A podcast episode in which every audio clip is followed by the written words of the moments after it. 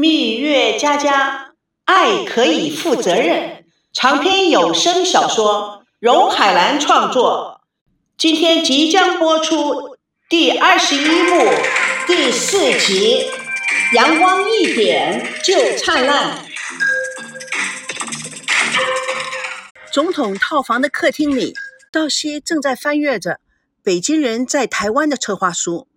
孙娜从卫生间里出来，一看了就喊着说，谁让你乱翻我的东西啊？我们都离婚了，没有任何的关系。再拿我的东西，我就要打一一零了。突然，孙娜停住，问赵西：“台湾求助警察的电话也是拨打一一零吗？”看到她可爱的表情，赵西一脸平静。嗯，不知道，要不要我试试？说着，赵西拿了就要打电话，孙娜一把把她按住。酒店是我爸爸付的账。电话也不许你随便打。孙娜拿了策划书，气冲冲地冲到了自己的房间里。她走到床边，发现自己床头柜上有一份一模一样的策划书。她回到了客厅，怎么回事啊？怎么你也有一份？台湾龙珠卫视要请我做你的经纪人，代理李汉他们公司关于电视栏目《北京人在台湾》的合作。孙娜很吃惊，经纪人？你不是不要做吗？再说，我根本都没有兴趣做什么主持人。赵西很有兴趣地看着孙娜，但是你今天早上在卫生间里面练了三十九分钟的绕口令，那又能说明什么？你还拿了我的牙刷当麦克风，在阳台练了二十八分四十九秒的即兴主持，害得我用手指刷牙，恶心。哼，那又怎么样啊？赵西看着孙娜突然发红的脸，笑眯眯地说，如果你真想做这个节目的主持人，我可以帮你出谋划策，也可以帮你起草合同，更可以保护你。谢了，你不在身边的时候我最有安全感。什么人嘛，一天一个想法。策划书我看了，这个创意还真不错呢，我觉得对你来说这个机会难得，值得尝试。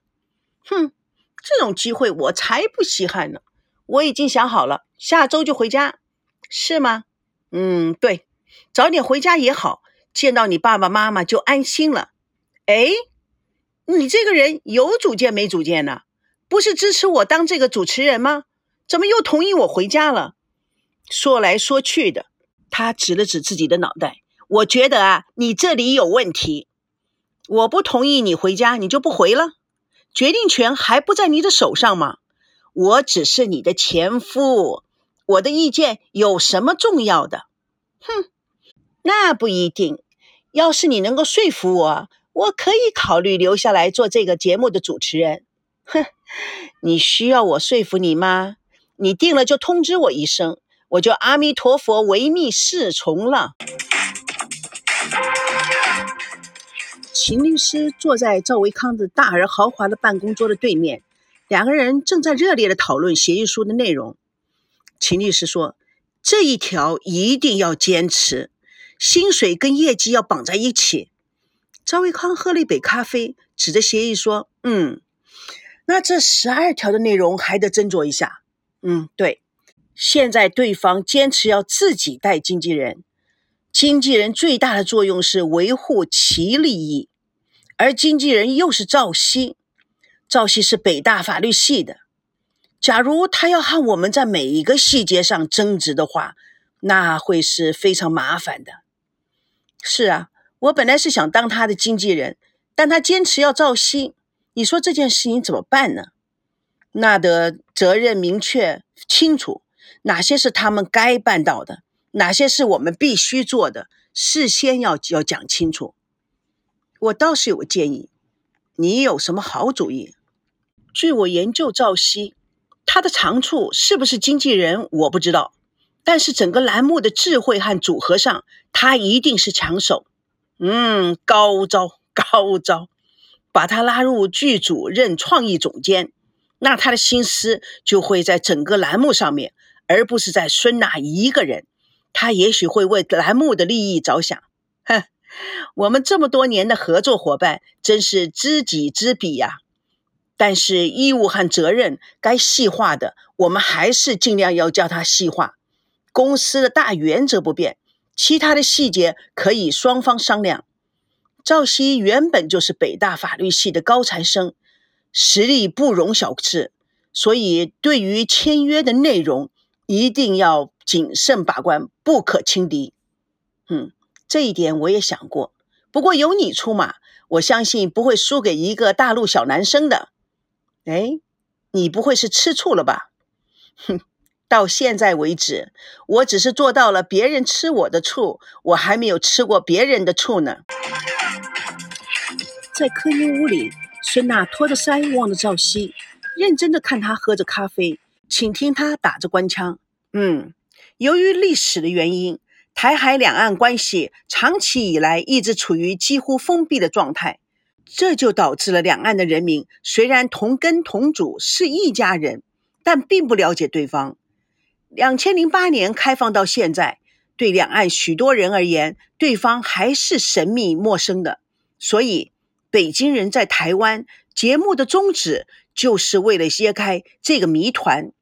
其实这个策划人赵维康非常聪明，很有前瞻性的。呵，还没见面就惺惺相惜了。我哪能算是星星呢？赵维康跟我比起来连个猕猴都不是。瞧你，给你一点阳光就灿烂起来，再不灿烂一点，说不定一朵美丽的花就插在别人家的花瓶里了。是褒义还是贬义？耍耍嘴皮子罢了。越学越坏，咱们还是回去吧，否则我都说不过你了。赵西得意的笑笑，不是说男人不坏女人不爱吗？完了完了，台北又出现了一匹狼。赵西哈哈大笑，阁下的反应也是越来越快了。孙娜含情脉脉地看着他，使赵西突然间雄心万丈，他鼓起了胸膛。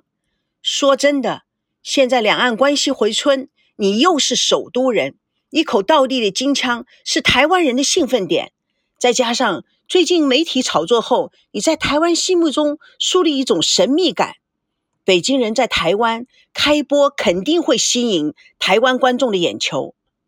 难怪你不惜一切代价要我当主持人呢。行了，以后你给我当了经纪人就有收入了，不用我们天天吃大排档。你可以带着你的台湾认识那些女朋友们，进一些像样一点的馆子，平时是不是老请他们吃关东煮啊，喝杯珍珠奶茶就应付了？你怎么知道我老是去吃大排档的？我当然知道了，本姑娘神机妙算。上次淡水河边你跟着我，难道你每天都跟着我吗？哎呦，你不要太以为自己了不起了。我常常爱笑我们两个是有缘无分，每一次我坐在讲究的高级的非常贵的西餐厅里面吃大餐，就看到你坐在对面吃大排档，你说有没有意思啊？真的，那还真蛮有意思的。 OK OK， 我们现在是在研究工作好吗？对不起赵老师，你继续。就像你的形象、气质和你现在的人气而言，赵维康都是可遇而不可求的。他在台湾任何一个主持人身上都没有办法找到像你一样的。但是这个节目要想一炮打红，一开始就要造势，加大宣传力度，吊起观众的胃口。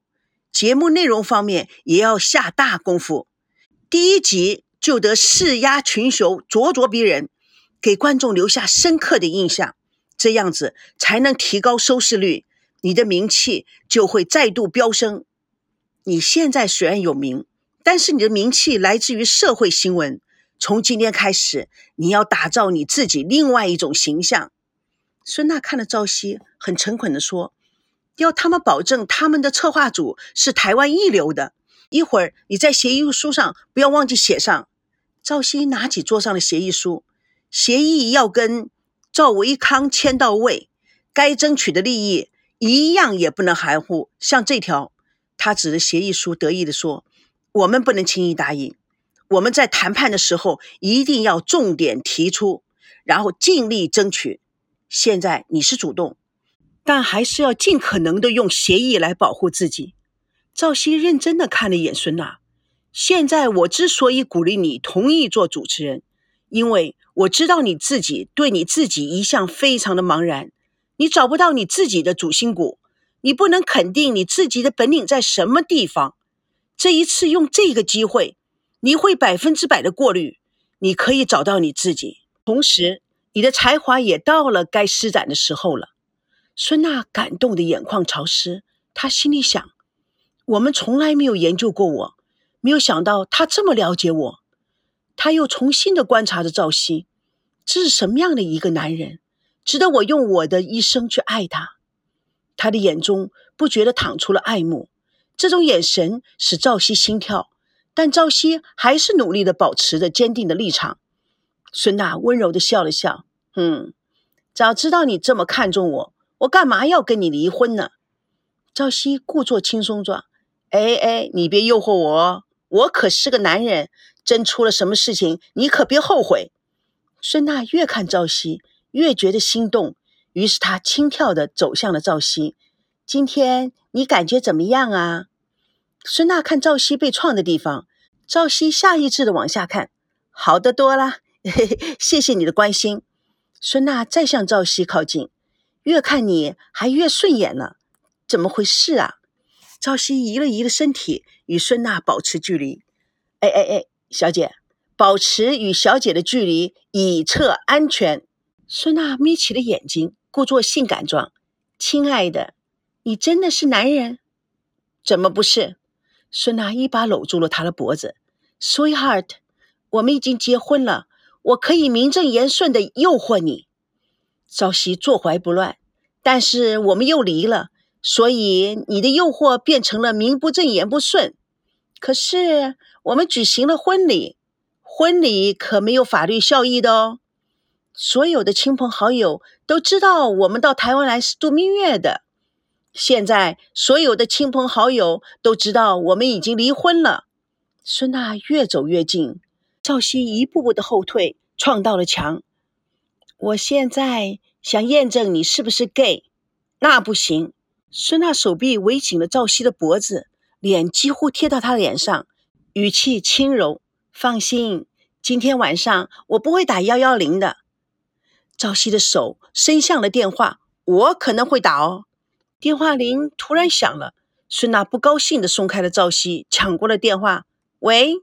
然后他又把手机扔给了赵熙，哼，又是上次那个小妖精。喂，你好。哦，是美娇啊。孙娜咬牙切齿，还美娇呢，恶心。嗯，好的好的，我们已经谈妥了，呃，没问题没问题 ，OK， 好的 ，OK， 哦 ，OK， 不见不散。谈妥了，谈妥了什么？赵熙拥住了孙娜，用手指轻轻的点点她的鼻尖，去了就知道。孙娜娇滴滴的看了他一眼，春风无限。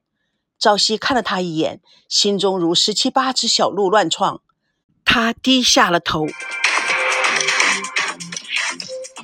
蜜月佳佳为你而歌，主播荣海兰与各位空中相约，下集共同见证第二十一幕第五集，假凤虚凰之际。